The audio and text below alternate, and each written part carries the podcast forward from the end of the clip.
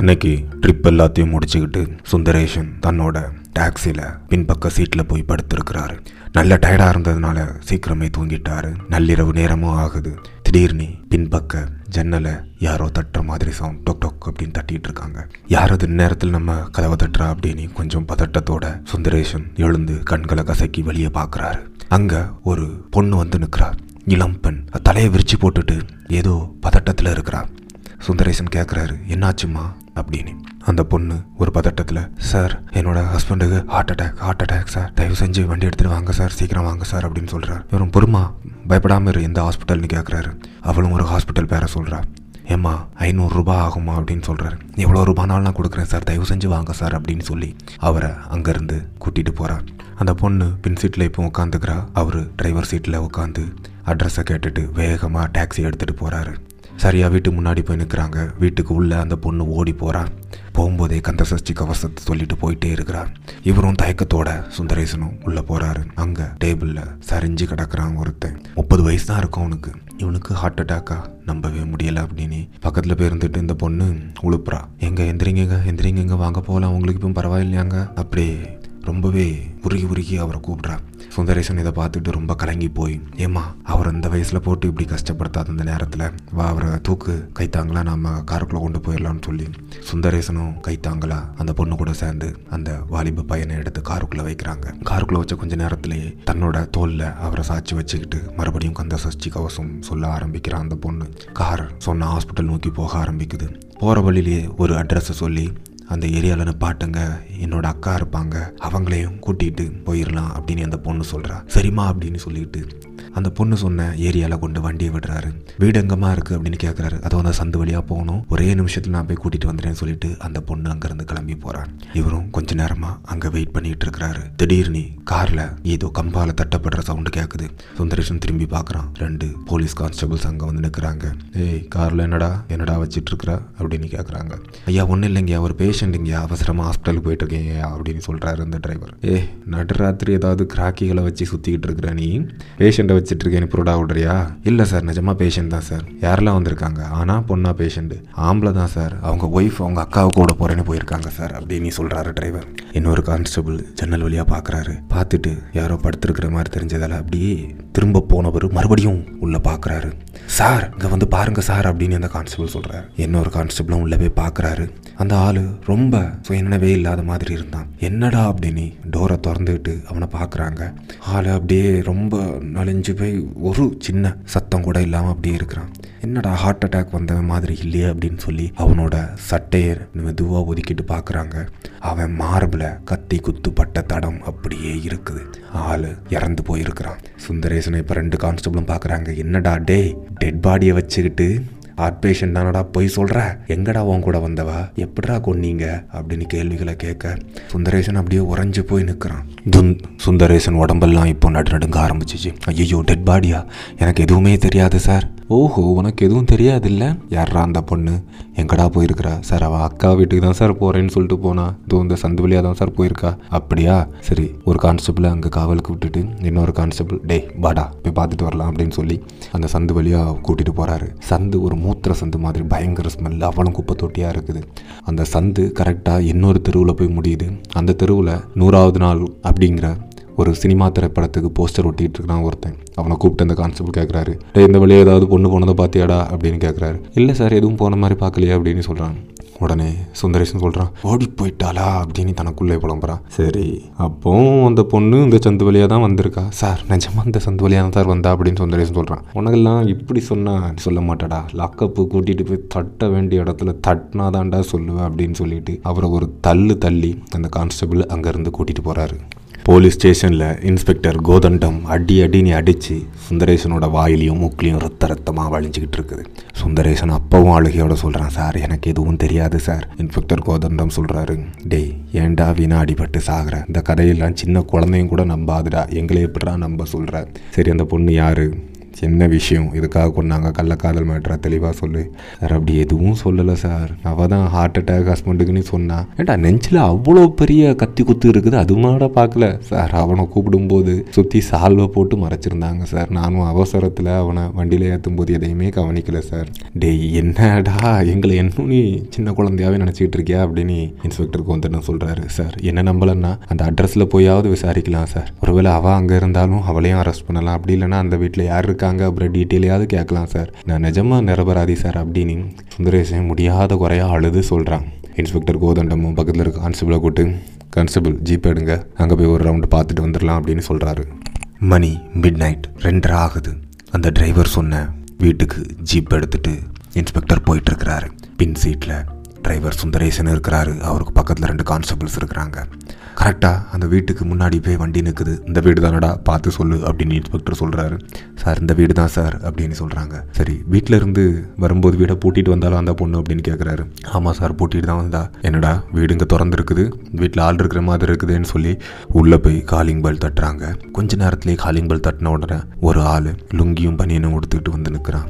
அந்த ஆள் வந்த உடனே சார் இந்த வீட்டில் நீங்கள் தான் இருக்கிறீங்களா அப்படின்னு கேட்குறாரு. ஆமாம் சார் நான் தான் இருக்கிறேன். வீட்டில் வேறு யாரும் இல்லையா அப்படின்னு கேட்குறாரு. இல்லை சார் நான் பேச்சுலர் தான் தனியாக தான் இருக்கிறேன். ஓ சரி சரி சரி ஸோ அப்போ இந்த வீட்டில் வேறு யாரும் இல்லை நீங்கள் மட்டும்தான் இருக்கிறீங்க. ஆமாம் சார். என்னாச்சு சார் மிட் நைட் வந்திருக்கீங்க ஏதாச்சும் இஷ்யூவா அப்படின்னு சொல்லிட்டு கேட்குறாரு. இன்ஸ்பெக்டர் பக்கத்தில் இருந்த சுந்தரேசன் லத்தியால் ஒரு வாங்கு வாங்கிட்டு நடந்த கதைகளை சொல்கிறாரு. சார் அப்படி எதுவும் தெரியல சார். சார் நீங்கள் எங்கே வேலை பார்க்குறீங்க அப்படின்னு கேட்குறாரு. சார் நான் ஒரு கம்பெனி நேமை சொல்லிவிட்டு அதில் அசிஸ்டன்ட் இன்ஜினியராக இருக்கேன் சார் அப்படின்னு சொல்கிறாரு. சார் மறுபடியும் சொல்கிறேன். டேய் என்னடா அந்த வீடு தானடா ஒழுங்காக பார்த்து சொல்கிறா. சார் இதே வீடு தான் சார். அதே தின்ன நம்ம ஆதுளம்பூ செடி ஐயா சார் பச்சை கலர் பெயிண்ட் இதுதான் சார் அந்த வீடு கன்ஃபார்மாக தெரியும் சார் அப்படின்னு சொல்கிறாரு. சரி நாங்கள் உள்ளே வந்து பார்க்கலாமா அப்படின்னு இன்ஸ்பெக்டர் கேட்குறாரு. உள்ளேயும் கூட்டிகிட்டு போகிறாரு. உள்ளே போன உடனே அந்த சோஃபாவை பார்த்துட்டு சார் இந்த சோஃபாவில் தான் சார் அந்த ஆள் படுத்து கிடந்தான் சார் நிஜமா சார் அப்படின்னு சொல்கிறாரு. என்னடா இப்படி பண்ணிகிட்டு இருக்கிற எங்களை என்ன பைத்தியக்காரன் நினச்சிட்டு இருக்காருன்ட்டு லத்தியால் ஒரு வாங்க வாங்கிட்டு ரவிக்குமார்ட்ட கேட்குறாரு. சரி நீங்கள் அப்போ நைட்டு எட்டு மணி போல் இங்கே இருந்தீங்களா அப்படின்னு கேட்குறாரு. சார் இல்லை சார் ஆக்சுவலாக அப்போ மிட் நைட் பன்னெண்டு மணிக்கு இல்லை சார் அப்படி எதுவும் இல்லை. அப்போ எங்கே போயிருந்தீங்க சார்? எனக்கு ஆறு மணிலேருந்து மிட் நைட் ரெண்டு மணி வரைக்கும் டியூட்டி டைம் சார். ஸோ போயிட்டு அரை மணி நேரம் தான் முன்னாடி தான் வந்தேன். தூங்கிட்டு இருந்தேன் பயங்கர தூக்கத்தில் இருந்தேன். நீங்கள் வரும்போது ஏதாவது டிஃப்ரெண்ட்டாக ஃபீல் பண்ணிங்களா வீட்டுக்குள்ளே வரும்போது அப்படின்னு கேட்குறாரு. சார் அப்படிலாம் இல்லை சார் டிஃப்ரெண்ட்டாக ஃபீல் பண்ணலை. சரி ஓகே மொத்தம் எத்தனை ரூம்? நாலு ரூம் இருக்குது சார். நான் கொஞ்சம் ரூம்ஸை பார்க்கலாமா அப்படின்னு சொல்லிட்டு இன்ஸ்பெக்டர் ரூமை பார்க்க ஆரம்பிக்கிறாரு. எல்லா ரூமையும் பார்த்துட்டாரு. திடீர்னு பக்கத்தில் ஒரு சின்ன ரூம் இருக்குது. இது எந்த ரூம் அப்படின்னு கேட்குறாரு. சார் ஸ்டோர் ரூம் சார் வேண்டாத பொருட்களை போட்டு வைக்கிறது அதெல்லாம் பார்க்கலாமா அப்படின்னு சொன்ன உடனே சுவிட்சை போட்டு ஆன் பண்ணிவிட்டு அந்த கதவை திறந்து விடுறாரு. சுற்றி முற்றி பார்க்குறாரு. உடஞ்ச சேரு பழைய பீரோ அந்த மாதிரி எல்லா விஷயங்களும் இருக்குது. திடீர்னு அந்த வலது பக்கம் மூலையில் ஒரு விஷயத்தை பார்க்குறாரு. என்னடா அது அப்படின்னு பக்கத்தில் இருக்க பெண் டார்ச்சை எடுத்து எடுத்து அதை அடித்து பார்க்குறாரு. அது கருஞ்சிவப்பு நிறத்தில் இருக்குது. என்னது அப்படின்னு கையெடுத்து தடவி பார்க்குறாரு. அவர் ஷாக் ஆகி நிற்கிறாரு. அது மனுஷ ரத்தம் மாதிரி தெரியுது. அதை பார்த்த இன்ஸ்பெக்டர் கோதண்டம் அங்கே இருந்த அந்த ரவிக்குமார் அந்த இளைஞனை கூப்பிட்டு இது என்னன்னு பாருங்க அப்படின்னு சொல்கிறாரு. சார் ரத்தம் மாதிரியே இருக்குது சார். மாதிரியே இல்லை ரத்தம் தான். இந்த வீட்டுக்குள்ளே ஒரு கொலை நடந்திருக்கு. அது உனக்கு தெரியாமலாம் நடந்திருக்கு அப்படின்னு கேட்குறாரு. சார் நிஜமாக எனக்கு தெரியாது சார். நான் டியூட்டிக்கு போயிட்டேன் சார். நீங்கள் இப்படிலாம் பேசாதுங்க சார் அப்படின்னு ரவிக்குமார் துடிக்கிறான். உன்னை நம்ப முடியாது. சரி ஏதோ ஒரு பெரிய நாடகங்க நடந்திருக்குது. சரி நீ வா மார்ச்சொரிக்கு வா அந்த பாடியை பார்த்து அடையாளம் சொல்லு உனக்கு தெரிஞ்சவனாக இருக்கலாம் அப்படின்னு சொல்லி சரி இவனை வெளியே கூட்டிகிட்டு வராரு. அந்த வீட்டை அப்படியே பூட்டி சீல் வைக்கிறாரு. சார் வீட்டை ஏன் சார் பூட்டி சீல் வைக்கிறீங்க அப்படின்னு ரவிக்குமார் கத்துறான். இங்கேருந்து எவிடன்ஸ் எல்லாம் மிஸ் ஆகிடக்கூடாது இல்லை ஃபாரன்சிக் டீம் எல்லாம் வந்து செக் பண்ணணும். நாளைக்கு தான் செக் பண்ணுவாங்க. சரி நீ மார்ச்சொரிக்கு வா அப்படின்னு சொல்லிட்டு மார்ச்சொரிக்கு கூட்டிகிட்டு போகிறாங்க. வீட்டையும் சீல் வச்சாச்சு. மார்ச்சொரிக்கு போய் அந்த பாடியை எடுத்து பார்க்குறாங்க. பாடியை பார்த்த உடனே ரவிக்குமார் ஷாக் ஆகுறான். ஏ இந்த பாடியை உனக்கு தெரியுமா அப்படின்னு கேட்குறாரு இன்ஸ்பெக்டர். ஆமாம் சார் இவன் என்னோட காலேஜ் மேட்டு புவனேஷ் இவன் எப்படி இறந்து போனால் அதுவும் என் வீட்டுக்குள்ளே தெரியல சார் அப்படின்னு சொல்கிறேன். உன்னோட பெஸ்ட் ஃப்ரெண்டாக இவன் அப்படின்னு கேட்குறேன். இல்லை சார் காலேஜ் மட்டும் ஜஸ்ட் ஃப்ரெண்டு தான். காலேஜ் முடிச்சு எத்தனை வருஷம் ஆச்சு? மூணு வருஷம் ஆச்சு சார். அதுக்கப்புறம் நீ அவனை பார்த்துருக்கியா? இல்லை சார் பார்த்ததில்லை. ஸோ அவனுக்கு எந்த ஊர் சார்? வேலூர். அட்ரஸ் ஏதாவது தெரியுமா அப்படின்னு கேட்குறாரு. சார் அதெல்லாம் தெரியாது சார். என்னோடய ஃப்ரெண்டோட ஃப்ரெண்டு அவ்வளோதான் சார் அப்படின்னு சொல்கிறேன். சரி ஓகே சரி வாங்க நம்ம ஸ்டேஷனுக்கு போயிட்டு அதுக்கப்புறம் போகலாம் அப்படின்னு சொல்கிறேன். சார் ஸ்டேஷனுக்கு இதுக்கு சார்? நான் உங்கள்கிட்ட ஸ்டேட்மெண்ட் எழுதி வாங்கண்டாமா ரவிக்குமார் அப்படின்னு சொல்லி கூப்பிட்டு போகிறாரு. ஸ்டேஷனுக்கு போன உடனே அங்கே கிட்டத்தட்ட கிட்டத்தட்ட விடிகிற நேரம் ஆகுது. அந்நேரம் அங்கே இருந்த கான்ஸ்டபிள்கிட்ட கேட்குறாரு, ரைட்டர் எங்கே சார்? ரைட்டர் இப்போ தான் சார் கொஞ்ச நேரம் முன்னாடி வீட்டுக்கு போனார் அப்படின்னு சொல்கிறாரு. இவங்கிட்ட ஸ்டேட்ஸ் ஸ்டேட்மெண்ட் எழுதி வாங்குறமே, அதுக்குள்ளே போயிட்டாரு, சரி என்ன பண்ணலாம் அப்படின்னு சொல்லிட்டு ஒரு சிகரெட்டை பிடிச்சிட்டு அங்கே உட்காடுறாரு இன்ஸ்பெக்டர் கோதண்டம். சார் நான் வேணா நாளைக்கு காலையில் வந்து எழுதி கொடுக்கட்டுமா சார்? எழுதி கொடுக்கட்டுமான்னா இப்போ எங்கே சார் போவீங்க? வீட்டுக்கு சீல் வச்சாச்சே அப்படின்னு சொல்கிறாரு இன்ஸ்பெக்டர். சார் கம்பெனி குவார்ட்டர்ஸ் இருக்குது சார், ஃப்ரெண்ட் ரூம் உண்டு, அங்கே போய் தங்கிக்கிறேன் சார். சரி இனி இப்போ ஏன் அலைஞ்சிக்கிட்டு இருக்க போகிறீங்க, வாங்க நம்ம போலீஸ் ஸ்டேஷன்லேயே தங்கிக்கோங்களாம், காலையில் ஸ்டேட்மெண்ட் எழுதி கொடுத்துட்டு போங்க அப்படின்னு சொல்கிறாரு இன்ஸ்பெக்டர் கோதண்டம். சார் போலீஸ் ஸ்டேஷனில் எப்படி சார் அப்படின்னு அங்கங்கே பார்க்குறான். நம்ம லாக்கப்பில் தங்குங்க அப்படின்னு சொல்கிறாரு. சார் லாக்கப் என்ன சார் நினச்சிக்கிட்டு இருக்கீங்க அப்படின்னு ஒரு மாதிரி கத்த ஆரம்பிக்கிறான். அவனை கையை அமர்த்தி உட்கார வச்சுட்டு, ஏன் இப்போ கத்துறீங்க? லாக்கப்பில் இருங்க, உங்கள் வீட்டில் ஒரு டெட் பாடி விழுந்துருக்குது, வீட்டை சீல் வச்சாச்சு, வெளியே போகலை, ஸ்டேட்மெண்ட் கொடுக்கணும், அதுக்குள்ளே எப்படி உங்களை குவார்ட்டர்ஸுக்கு அனுப்புறது, கொஞ்சம் வெயிட் பண்ணுங்கன்னு சொல்கிறேன். சார் லாக்கப் அது நாட் இட்ஸ் நாட் அப்படின்னு இங்கிலீஷில் பேச ஆரம்பிக்கும். லத்தி எடுத்து மேசில் ஒரு அடி அடிக்கிறார் இன்ஸ்பெக்டர் கோலம்தான். டே இப்போ மட்டும் நீ இந்த லாக்கப் உள்ள போய் இருக்கலை, ரத்த கலரி ஆயிரண்டா படா அப்படின்னு சொல்லிட்டு ஒரு விளாச விளாசாரது அவனோட தோலில் படுது லத்தி அடி.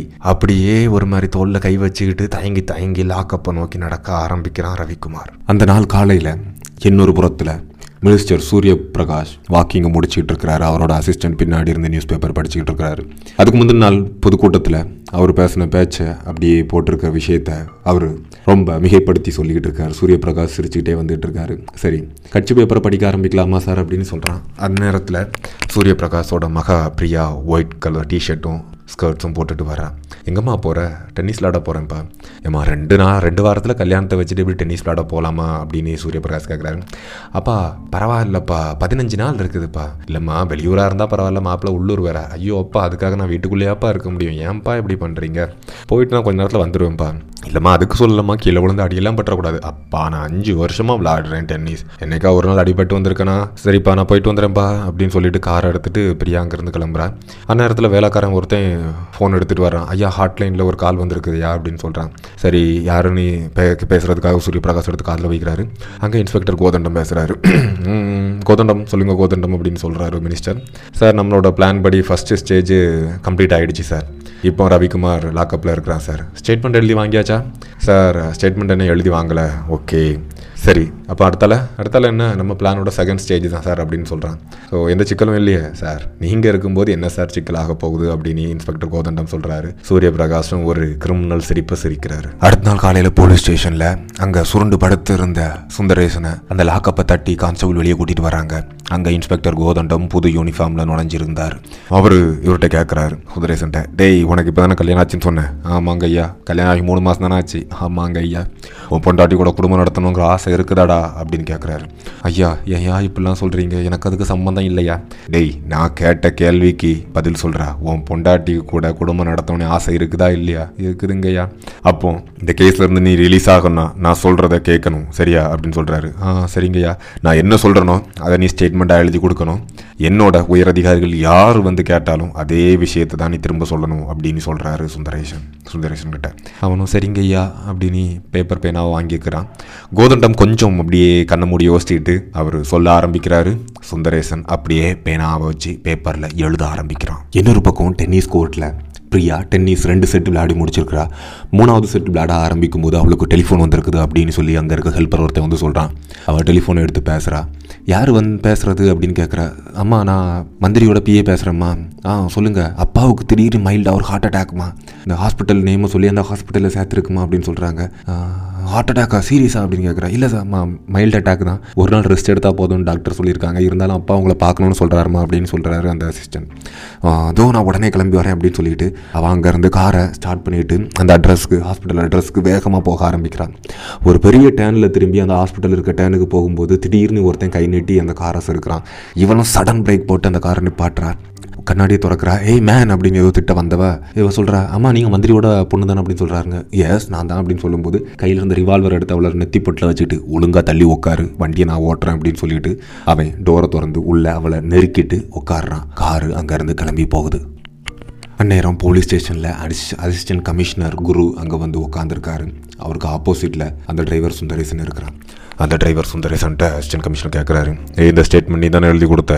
ஆமாங்கய்யா அப்படின்னு சொல்கிறான். சரி அந்த ஸ்டேட்மெண்ட்டில் இருக்கிறத அப்படியே சொல்லு அப்படின்னு சொல்கிறாரு அசிஸ்டன்ட் கமிஷனர். அப்படியே சுந்தரேசன் திரும்பி சூரிய பிரகாஷா சாரி இன்ஸ்பெக்டர் கோதண்டத்தை பார்க்குறான். கோதண்டம், என்ன ஏன்டா பார்க்குற, ஐயா கேட்குறாருல சொல்லு அப்படின்னு சொல்கிறார். அவனும் அப்படியே சொல்கிறான், நான் நடுராத்திரி இந்த இடத்துல காரை விட்டு படுத்திருந்தேன். அந்நேரத்தில் ஒரு பொண்ணு வந்து அவங்க ஹஸ்பண்டு ஹார்ட் அட்டாக்னு சொல்லி என்னை கூட்டிகிட்டு போனா சார். அங்கே போகும்போது தான் தெரிஞ்சிச்சு அங்கே ஒரு டெட் பாடி இருந்துச்சு, அதை டிஸ்போஸ் பண்ணதுக்கு என்ன கூப்பிட்ருக்கான்னு தெரிஞ்சிச்சு. நான் வெளியே போகும்போது அங்கே ரவிக்குமார் வந்தார், கத்தி முனையில் என்னை மிரட்டி அந்த டெட் பாடியை டிஸ்போஸ் பண்ணதுக்கு ஹெல்ப் பண்ணணும் அப்படின்னு சொன்னார். நான் முடியாதுன்னு சொன்னப்போ அவர், நீ முடியலைன்னு சொன்னால் உன் உயிர் உனக்கு சொந்தம் இல்லை, ஒழுங்காக சொல்கிற இடத்துக்கு போய் டெட் பாடியை டிஸ்போஸ் பண்ண ட்ரை பண்ண அப்படின்னு சொன்னார். ஏன் அவர் உன் கூட வரலையா அப்படின்னு கேட்குறாரு அசிஸ்டன்ட் கமிஷனர். இல்லை சார் வரல. எதுக்கு வரல? சார் அது எனக்கு தெரியாது சார். சரி அவங்க ரெண்டு பேரும் இதுக்குள்ளே பேசிக்கிட்டாங்களா அவங்களுக்குள்ளே பேசிக்கிட்டாங்களா அப்படின்னு கேட்குறாரு அசிஸ்டன்ட் கமிஷனர். ஆமாம் சார், ஏதோ இங்கிலீஷில் பேசிக்கிட்டாங்க, எனக்கு தெரியல அப்படி சார் அப்படின்னு இவன் சொல்கிறான்.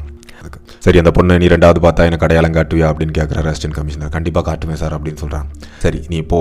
சரி அந்த ஆளை கூட்டிகிட்டு வாங்க, ரவிக்குமாரை கூட்டிகிட்டு வாங்க அப்படின்னு சொல்கிறாரு. ரவிக்குமாரை கூட்டிகிட்டு வராங்க. அவன் அழுது அழுது கண்ணு செவத்து போய் இருக்குது, கண்ணமெல்லாம் இங்கே போய் இருக்குது.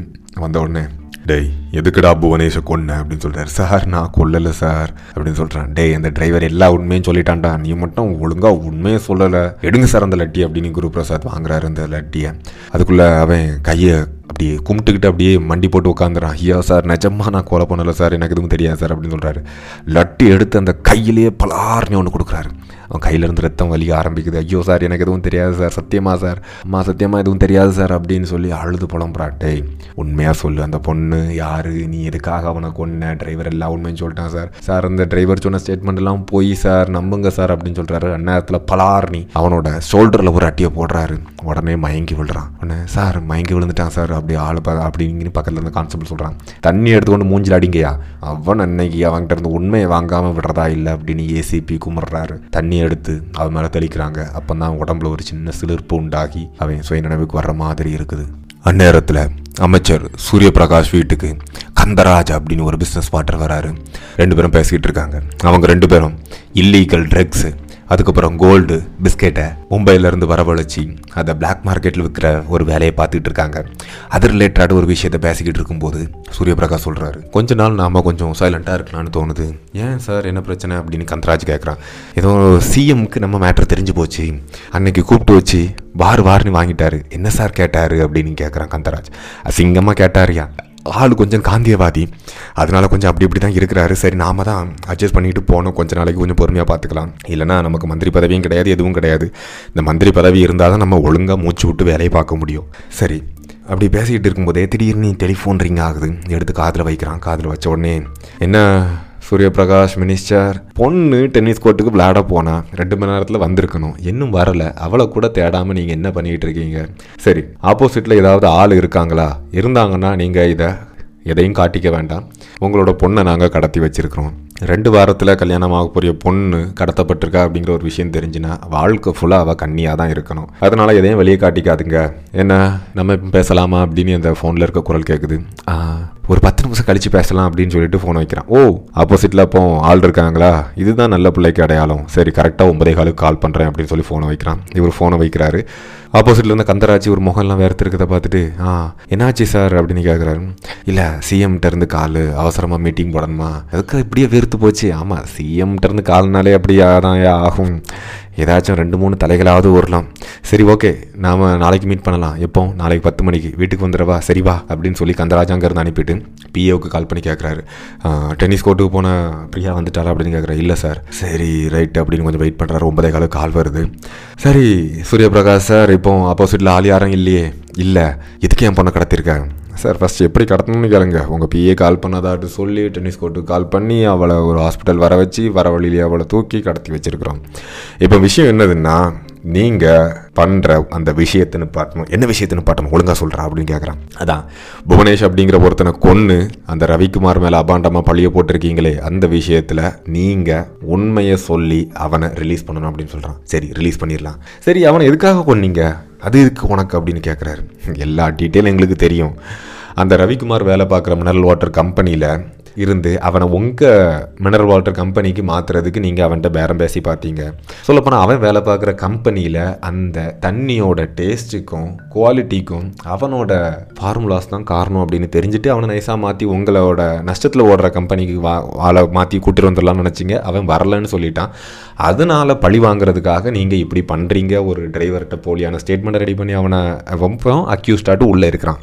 அவனை வெளியே கொண்டு வரணும். சரி, கொண்டு வந்துடலாம். வேற வேற என்ன, உண்மையான கொலையாளி யாருன்னு போலீஸுக்கு தெரிஞ்சாகணும். சரி, அப்புறம் என்ன, உங்களோட மந்திரி பதவியை விட்டு நீங்கள் ராஜினாமா பண்ணணும். அது மட்டும் முடியாதுடா. அப்போ உன் பொண்ணோட சாந்தி முகூர்த்தத்தை நாங்கள் முடித்து அதை வீடியோ கேசட்டில் போட்டு நாடு ஃபுல்லாக அனுப்பி வைப்போம். அதுக்கப்புறம் மந்திரி பதவியும் கிடையாது, உன் பொண்ணுக்கு மானமும் கிடையாது, யோசிச்சிக்க வாழ்க்கையில் உனக்கு நிம்மதியும் கிடையாது அப்படின்னு சொல்கிறாரு. சரி, இதெல்லாம் நீ போலீஸ் ஸ்டேஷனுக்கு கொண்டு போனானே வையான், உனக்கே தெரியும் கடைசியில் எல்லா பிரச்சனையும் உன் தலையில் தான் வந்து விழும் அப்படின்னு சொல்லிட்டு ஃபோனை கட் பண்ணுறான்.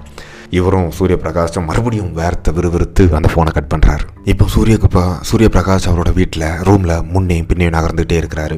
அந்த ஓரமாட்டு இன்ஸ்பெக்டர் கோதண்டம் வந்து வெயிட் பண்ணிட்டு இருக்காரு. சார் என்னாச்சு சார்? யோ, ஒழுங்கான ஞாபகம் இருக்குதா யார் மூலமாட்டு அந்த பிளான் வெளியே போயிருக்கோம் அப்படின்னு யோசிச்சுப்பார் அப்படின்னு சொல்கிறாரு சூரிய பிரகாஷ். சார், அந்த பொண்ணு எங்கள் ஊரில் பல்லான வேலை பார்க்குற பொண்ணு ஊர்மிளா, அவளுக்கு என் மேலே ரொம்ப விசுவாசம் ஜாஸ்தி ஜாஸ்தி செத்து செத்தாலும் அவன் உண்மையை வெளியே சொல்ல மாட்டான். அந்த கள்ளச்சாவி ரெடி பண்ண ஆளும் நல்லா தெரிஞ்சவன் தான், அவன் வெளியே போய் சொல்லியிருக்க வாய்ப்பே இல்லை சார். சரி, அந்த கள்ளச்சாவி ரெடி பண்ணவனோட பேரை சொல்லு. அவன் எப்படியும் பணத்துக்காக ஆசைப்பட்டு எதுவும் பண்ணியிருக்கலாம். அவனை ஃபஸ்ட்டு விசாரிக்கணும் அப்படின்னு சொல்கிறாரு. அதே நேரத்தில் அந்த ரவிக்குமாரை ரிலீஸ் பண்ணக்கூடிய வேலையை பாரு சார் அப்படின்னு ஷாக்காரன் கோதண்டம். யோ, இப்போ ரிலீஸ் பண்ணு, அடுத்த விஷயத்தை நம்ம அப்புறம் பார்த்துக்கலாம் அப்படின்னு சொல்கிறாரு சூரிய பிரகாஷ். சரி, இவன் ஸ்டேஷனுக்கு கால் பண்ணுறாரு கோதண்டம். கோதண்டம் கால் பண்ணி அங்கே இருக்க கான்ஸ்டபிள் சொல்லி, ஸோ யோ அங்கே இருந்த ரவிக்குமாரை ரிலீஸ் பண்ணுங்க சார் அப்படின்னு சொல்கிறாரு. சார் ஒரு விஷயம் சார் அப்படின்னு அங்கே இருக்க கான்ஸ்டபிள் சொல்கிறாரு. என்ன விஷயம் யா? இங்கே இருக்க விஷயத்தில் நீ சொல்லு அப்படின்னு சொல்கிறாரு. சார், அந்த ரவிக்குமார் கொஞ்ச நேரம் முன்னாடி செத்து போயிட்டான். செத்து போயிட்டானா? இங்கே இருக்க ஆள் அதிர்ந்து போயிட்டார். யோ, என்னையா சொல்கிற? சார் ஆமாம் சார், ஒரு மணி நேரத்துக்கு முன்னாடி அடித்து அடி கொஞ்சம் அடி வைத்துக்கிலப்பட்டிருக்கும் போல சார். ஆள் வலி வலின்னு சுருண்டுட்டு இருந்தான், இப்போ திடீர்னு செத்து போய் கிடக்கிறான் சார் அப்படின்னு சொல்கிறேன். போச்சுடா லாக்அப் டெத்து அப்படின்னு இவன் சொல்லவும் இன்ஸ்பெக்டர் சொல்லவும் சூரிய பிரகாஷுக்கு அங்கே இடியே விழுந்தது மாதிரி இருக்குது. ரெண்டு பேரும் விரைச்சி போய் நிற்கிறாங்க. அங்கே கோதண்டத்தை சூரிய பிரகாஷ் திட்ட ஆரம்பிக்கிறார். யோ, என்னையா என்கொயரி பண்ண இடத்துல ஒரு கொலையை பண்ணி வச்சுருக்கீங்களே அப்படின்னு சொல்லிட்டாரு. சார், ஸ்டேட்மெண்ட்டில் சைன் போட மாட்டேன்னு சொல்லிட்டு இருந்தான் சார். அப்போ ஏதோ அடிக்கும்போது எசகு பிசகா பட்டு ஆள் இப்படி ஆகி போட்டான், இப்போ என்ன பண்ணுறது அப்படின்னு சொல்லிட்டு இருக்கும்போதே டெலிஃபோன் அங்கே ரிங் ஆகுது. சார் இப்போ எடுக்க வேண்டாம், வேறு இதுக்கு கனெக்ஷன் ஏதாச்சும் இருக்குதா அப்படின்னு சொல்லும்போது அவன் பக்கத்து ரூமில் ஒரு கனெக்ஷன் இருக்குது.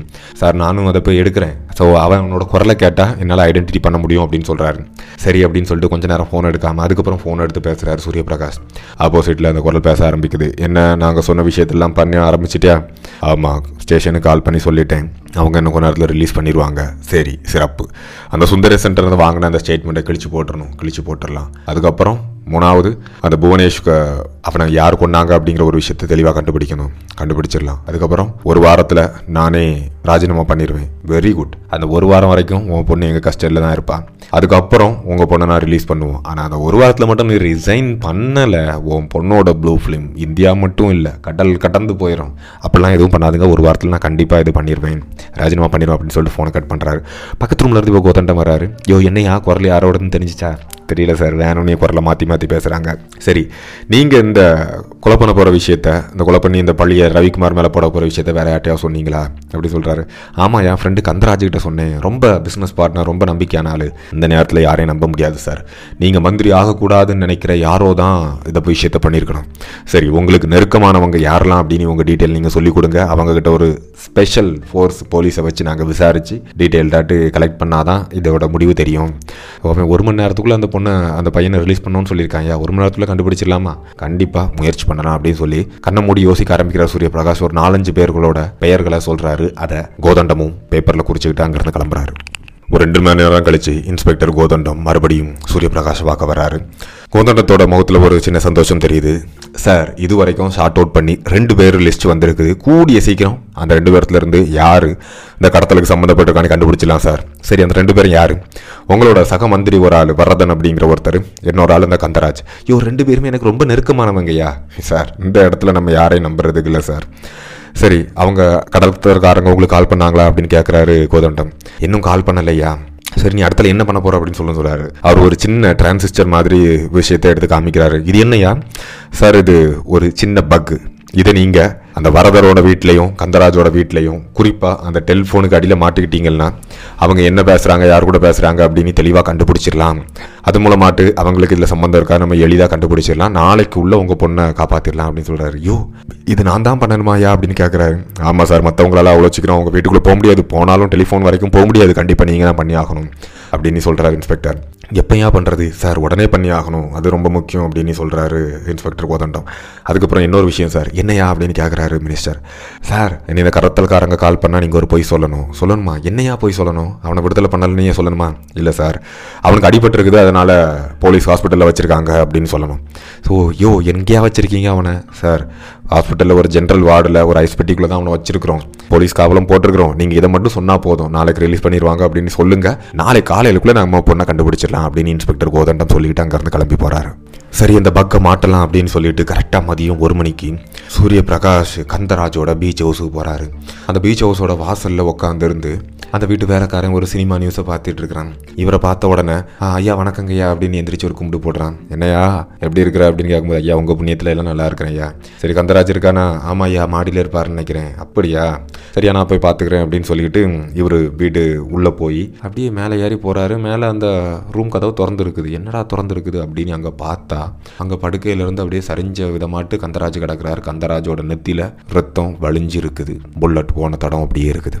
அடுத்த நாள் காலையில் சூரிய பிரகாஷோட வீட்டில் போலீஸ் கமிஷனர் வந்து நிற்கிறார். தேவசகாயம் டீட்டெயிலாக கேட்டுட்டு இருக்கிறாரு. நீங்கள் போகும்போது இந்த கொலை நடந்திருக்கு, என்ன இஷ்யூ ஏதாவது இருக்குமா அப்படின்னு தெரியுதா அப்படின்னு கேட்குறாரு. உங்களுக்கு அரசியல் விரோதிகள் தான் இதை பண்ணியிருப்பாங்க அப்படின்னு நாங்கள் டவுட் பண்ணுறோம் அப்படின்னு சொல்கிறாரு. இல்லை சார், எனக்கு கொஞ்சம் டவுட்டாகவே இருக்குது, ஏன்னா கந்தராஜ் கொஞ்சம் பொம்பளைங்க விஷயத்தில் கொஞ்சம் ஆள் டல்லு, ஸோ கொஞ்சம் லட்சணமான குடும்ப பொண்ணு இருந்தாலே ஆள் விட மாட்டார், அதனால் ஏதாச்சும் பிரச்சனை வந்திருக்குமோன்னு எனக்கும் தோணுது அப்படின்னு சூரிய பிரகாஷ் சொல்கிறாரு. சரி சார், அந்த வேலைக்காரன் விசாரிச்சிங்களா அப்படின்னு கேட்கும்போது, ஆமாம், நைட்டு ஃபுல்லாக வச்சு விசாரிச்சிட்டோம், அவன் தெரியலன்னு தான் சொல்கிறான், என்ன அடித்தாலும் செத்து போயிடும் அவன் அப்படின்னு சொல்கிறாரு போலீஸ்காரர். சரி, எனக்கும் அப்படி தான் தோணுது, அவனுக்கு எதுவும் சம்மந்தம் இருக்காது, ஏன்னா நான் போகும்போது தான் அவன் உட்காந்து கேஷுவலாக சினிமா நியூஸ் பார்த்துக்கிட்டு இருந்தான், ஸோ அவனுக்கு தெரியாமல் தான் அந்த கொலை நடத்திருக்கணும். சரி அப்படின்னு சொல்லி இவங்க பேசிக்கிட்டு இருக்கும்போது அவங்களுக்கு டெலிஃபோன் அவரோட மந்திரியோட பிஏட்ட இருந்து வருது. பிஏ சொல்கிறாரு, சார் மாப்பிள்ளையும் மாப்பிள்ளையோட அப்பா வந்திருக்காங்க சார். ஓகே, என்னோடய பர்சனல் ரூமில் உட்கார வைங்க, நான் கொஞ்சம் இடத்துல வந்துடுறேன் அப்படின்னு சொல்லி அந்த ஃபோனை கட் பண்ணுறாரு. என்ன, பிரியாவை கல்யாணம் பண்ணிக்க அப்புறம் மாப்பிள்ளையும் மாப்பிள்ளையோட அப்பா வந்திருக்காங்க, ஏதோ இம்பார்ட்டன்ட் விஷயம் பேசணும் போல், உங்களுக்கு இன்விடேஷன் வந்துச்சு இல்லை, கண்டிப்பாக வந்து சேர்ந்துருங்க அப்படின்னு கமிஷனர்கிட்ட சொல்லவும் கமிஷனர் அங்கேருந்து சல்யூட் அடிச்சுட்டு அங்கேருந்து கிளம்பி போகிறாரு. ஸோ தன்னோட பர்சனல் ரூமுக்கு சூரிய பிரகாஷ் போகிறாரு. பதட்டத்தில் போகிறாரு. ஒருவேளை கடத்தின விஷயம் தெரிஞ்சிருக்குமா, ஐயோ தெரிஞ்சிருக்க வாய்ப்பு இல்லை அப்படின்னு தான் மனசுக்குள்ளேயே நிறையா விஷயங்களை பேசிக்கிட்டு அவர் ரூமுக்குள்ளே போகிறாரு. ரூமுக்குள்ளே போன உடனே மாப்பிள்ளை மாப்பிள்ளையோட அப்பாவும் எழுந்திருந்து நல்லா இருக்கீங்களா அப்படின்னு பேச ஆரம்பிக்கிறாங்க. கொஞ்சம் நேரம் அதெல்லாம் பேசிக்கிட்டு பிரியா மருமகளாக வரப்போகிற நேரம், பையனுக்கு அமெரிக்காவில் பாஸ்டனில் ஒரு கெமிக்கல் கம்பெனியில் வேலை கிடச்சிருக்குது, கல்யாணம் முடிஞ்சு ஒரு வாரத்துலேயே கிளம்பணும், அவன் மட்டும் இப்படி தனியாக கிளம்புதுன்னு சொல்லிட்டு பிரியாவும் கிளம்பிடலாம் அப்படின்னு சொல்லி நாங்கள் பேசியிருக்கிறோம், நீங்கள் என்ன சொல்கிறீங்க? அதுக்கு என்ன, அவட்ட பாஸ்போர்ட் இருக்குது, விசாவுக்கு ரெடி பண்ணிடலாம். சரி, இந்த சந்தோஷமான விஷயத்தை பிரியாட்ட சொல்லலான்னு இருக்கிறோம். பிரியா எங்கே அப்படின்னு கேட்குறாங்க. பிரியாவா, அவள் ஒரு இன்விடேஷன் வைக்கிறது கோயம்புத்தூர் வரைக்கும் போயிருக்கா, அந்த பொள்ளாச்சி அந்த ஏரியாலெல்லாம் வச்சுக்கிட்டு ரெண்டு நாளில் வந்துடுவேன்னு சொல்லியிருக்கிறேன். சரி ஓகே, அப்போ கோயம்புத்தூரில் அவள் கால் பண்ணால் கண்டிப்பாக சொல்லிடுங்க, மறந்துடாதீங்க அப்படின்னு சொல்கிறாரு. எப்படி மறப்பேன் அப்படின்னு சொல்லிட்டு இவங்களை வழி அனுப்பிட்டு அவர் மனசுக்குள்ள நினைக்கிறாரு, ஐயோ பிரியா மானத்தோட வருவாளா வரமாட்டாளா, எல்லாம் நினைக்கிறது மாதிரி நடக்க மாட்டேங்குதே அப்படின்னு தலையை சொரிஞ்சுக்கிட்டே கீழே உக்காடுறாரு. அன்னைக்கு நைட்டு பதினோரு மணி மினிஸ்டர் சூரிய பிரகாஷோட ஒரு பீச் கெஸ்ட் ஹவுஸுக்கு வாசலுக்கு முன்னாடி போயிருந்து இன்ஸ்பெக்டர் கோதண்டம் தன்னோட பைக்கில் ஹார்ன் அடிக்கிறாரு. அந்த ஹார்ன் அடித்த உடனே உள்ளே இருந்து ஒரு வாட்ச்மேன் லைட்டை தூக்கிட்டு வெளியே வரான். வெளியே வந்து இவனை பார்த்த உடனே, சார் உங்களுக்காக தான் வெயிட் பண்ணிகிட்டு இருக்கிறாரு, உள்ளே வாங்க அப்படின்னு சொல்லிட்டு கரெக்டாக ஒரு பைக் மட்டும் போகிற அளவு கேட்டை திறந்துட்டு க்ளோஸ் பண்ணுறான். உள்ளே போய் கோதண்டம் சரியா அந்த காண ரூமுக்குள்ளே போகிறாரு. உள்ளே மினிஸ்டர் ஃபுட்பால் மேட்ச் பார்த்துட்டு இருக்கிறாரு. ஒரு லுங்கியும் பனியனும் உடுத்துட்டு இருக்கிறாரு. சரக்கடிக்கிற ரெடியாக இருக்கிறாரு. இவரை பார்த்த உடனே ஒரு சல்யூட் அடிக்கிறாரு இன்ஸ்பெக்டர்.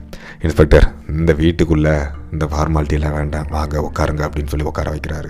சரி, பொண்ணை கண்டுபிடிக்கிற அந்த பிளான் எந்த லெவலில் இருக்குது அப்படின்னு கேட்குறாரு. சார், திடீர்னு நம்ம சந்தேகப்பட்ட ஆளையே கொண்டு போட்டிருக்காங்க, ஏதோ சரியில்லை சார், அதான் கொஞ்சம் கிடுக்குப்பிடியில் இருக்குது, ரெண்டு நாளைக்குள்ள எப்படியாவது கண்டுபிடிச்சிடும் சார் அப்படின்னு சொல்கிறாங்க. சரி சார், அந்த கடத்தல்காரங்க உங்களுக்கு எப்பயாச்சும் கால் பண்ணாங்களா அப்படின்னு கேட்குறாரு. ஆ ஆமாம், கால் பண்ணாங்க. எப்போ சார்? ரெண்டு நாளைக்கு முன்னாடியே கால் பண்ணாங்க. என்ன சார், அதை என்கிட்ட சொல்லவே இல்லையே சார் அப்படின்னு சொல்கிறாங்க. சொல்கிற அளவு முக்கியமாக இல்லை. என்ன சார் சொன்னாங்க? ரெண்டு டிமாண்ட் வச்சாங்கய்யா. என்ன டிமாண்ட் சார் அப்படின்னு கேட்குறேன் இன்ஸ்பெக்டர். அதாவது கந்தராஜ் பெரிய போதகையி, தமிழ்நாட்டில் ட்ரக்ஸ் சப்ளை அதிகமாக நடக்கிறதுக்கு அவன் தான் முக்கிய காரணம், அதனால் அவனை போட்டு தள்ளணும்னு சொன்னாங்க அப்படின்னு சொன்னார். சார் என்ன சார் அப்போ கந்தராஜா? ஆமாயா நான் தான் போட்டு தள்ளினேன், யாருக்கும் டவுட் வரக்கூடாதுன்னு தான் நானே போய் முதல் ஆட்டு பார்த்து அந்த அதிர்ச்சி ஆகிற மாதிரி சம்பவம்லாம் பண்ணி பண்ண வேண்டியதாக போச்சு. ஐயோ இதை கேட்ட உடனே இன்ஸ்பெக்டருக்கு ஒரு மாதிரி படபடனே ஆகிடுச்சு. கூட இருந்து அப்படிப்பட்ட பெஸ்ட் ஃப்ரெண்டு நினச்சவரே ஆள் போட்டு தள்ளியிருக்காரு. சார் ரெண்டாவது டிமாண்ட் சார். ரெண்டாவது டிமாண்டா? அது நீ தான் ஐயா, நீ யூனிஃபார்மில் இருந்துக்கிட்டு வேண்டாத போய் இல்லாத வேலையெல்லாம் பார்க்குறியான், போய் கேஸ் எல்லாம் போடுறியான், உன்னையும் போட்டு தள்ளணும்னு சொல்லிட்டானுங்கய்யா. சார் சார் சார் அதெல்லாம் வேண்டாம் சார், ரெண்டு நாளைக்குள்ளே எப்படியாவது கண்டுபிடிச்சிடறேன். எப்படி? என் பொண்ணை பணமாக வேலை கண்டுபிடிப்பேன். நீ இப்போ குடிச்சிக்கிட்டு ஹைவேல விழுந்து கிடந்து ஆக்சிடெண்ட்டில் இறந்து போனால் நியூஸ் வந்துச்சுன்னா ஒரு மணி நேரத்தில் என் பொண்ணு ரிலீஸ் ஆகிடுவாயா. தயவு செஞ்சு கோஆப்ரேட் பண்ணு, நீ எனக்கு எவ்வளோ ஹெல்ப் பண்ணியிருக்கிற, இந்த இதை கடைசி ஹெல்ப்பாக பண்ணு அப்படின்னு சொல்கிறார். சார் சார் சார் சார் வேண்டாம் சார் அப்படின்னு பயத்தில் பின்னாடி நடக்க ஆரம்பிக்கிறான். திடீர்னு அவனோட பின்னாடி ரெண்டு முரட்டு கை அப்படியே விழுது. பார்த்தா பின்னாடி அந்த வாட்ச்மேன் பயங்கர பார்வையோடு வந்து நிற்கிறான். அன்னைக்கு நடுராத்திரி மறுபடியும் ஒரு கால் வருது. சூரியபிரகாஷ் அதை கால் எடுத்து பேசுகிறாரு. சிரிச்சுக்கிட்டே இந்த குரல் சொல்லுது, சபாஷ் சொன்ன மாதிரியே உங்கள் இன்ஸ்பெக்டரை தீர்த்து கட்டிட்டீங்களே, ரொம்ப அருமையான பிளான் சார். அந்த பைபாஸில் வேனில் கொண்டு போய் அந்த பைக்கை வச்சு, பைக்கில் வர வச்சு, ஆப்போசிட்டில் லாரியை வர வச்சு, பா செம்ம பிளான் சார். சரி எங்களோட அடுத்த கோரிக்கையை இப்போ நிறைவேற்ற போகிறீங்க? நாளை காலையிலே நிறைவேற்றிடுறேன். அப்போது நாளைக்கு காலையில் உங்களோட பொண்ணை நாங்கள் ரிலீஸ் பண்ணிடுறோம் அப்படின்னு சொல்லிட்டு ஃபோனை கட் பண்ணுறாங்க. அடுத்த நாள் நியூஸ் பேப்பரை எடுத்துக்கிட்டு சத்யன் அப்படிங்கிற ஒருத்தன் அந்த வீட்டுக்கு முன்னாடி போகிறான். அந்த வீட்டு காலிங் பெல்ல தட்டுறான். வீட்டுக்குள்ளே இருந்து பிரியா வெளியே வரா. நியூஸ் பேப்பரை அவள் கையில் கொடுக்குறான். அந்த நியூஸ் பேப்பரை பார்த்துட்டு பிரியா சிரிக்கிறா. என்ன சத்யன் அப்பா ராஜினாமா பண்ணிட்டாரா அப்படின்னு கேள்வியை கேட்குறா. ஆமாம் பிரியா, நீ பிளான் பண்ண மாதிரியே அப்பா ராஜினாமா பண்ணிட்டாங்க அப்படின்னு சொல்லி சத்யன் சிரிக்கிறான். சார் இவ்வளவு பிளான் பண்ணோம், காலேஜ் டேஸில் இருந்தே ஒரு சிறந்த தூய்மையான அரசியலை உண்டாக்கணும்னு நினச்சிக்கிட்டு இருந்தோம். ஆனால் என்னோட அப்பாவே இப்படி இருக்கிறத பொறுத்துட்டு வேறு வழி இல்லாமல் தான் அந்த பிளானை போட வேண்டியதாக போச்சு. இதில் வருத்தப்பட வேண்டிய விஷயம் என்னன்னா ரவிக்குமார் செத்து போனது தான். சரி பரவாயில்ல இருக்கட்டும். சரி பைதவே நீ அப்பாட்ட போய் விஷயத்த சொல்லிடு, மற்ற விஷயங்கள் எல்லாமே நாம் அப்புறம் பார்த்துக்கலாம். அதே போல் இப்போ நான் வீட்டுக்கு போயிட்டேன்னா அதுக்கப்புறம் அப்பா என்னை வெளியே விட மாட்டார் ஒரு வாரம்.